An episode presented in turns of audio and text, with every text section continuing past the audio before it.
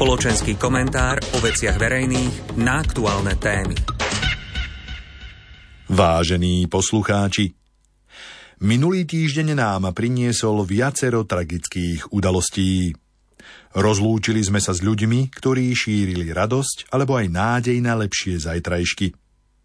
Istotne väčšina slobodného sveta a ľudí, ktorým sa nežije v Rusku najlepšie, s nádejou sledovala politický vývoj v najväčšej krajine sveta, ako aj spôsob, ako sa pracuje a žije tamojšej opozícii.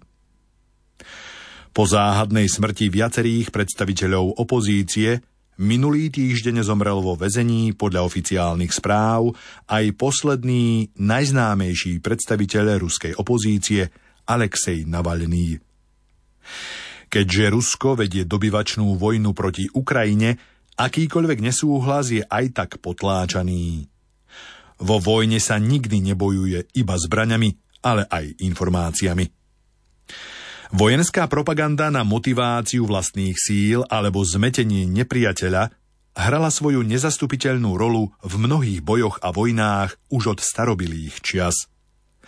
V týchto nepokojných a napätých dobách často prenikne do popredia aj samotný charakter osobob. Tí v pokojných časoch často môžu pôsobiť pokojne a zmierujúco.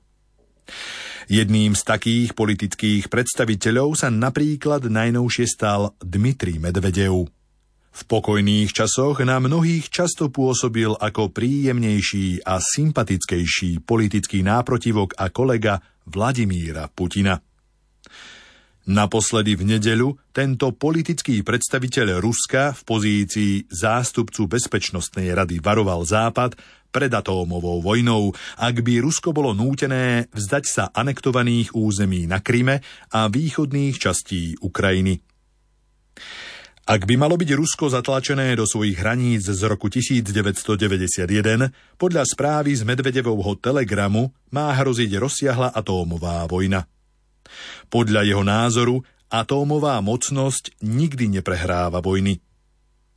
Predstaviteľov západu nazval ešte hrubším slovom hlupákmi a varoval, že ruská armáda by okrem Kieva zaútočila aj na Washington, Berlín alebo Londýn.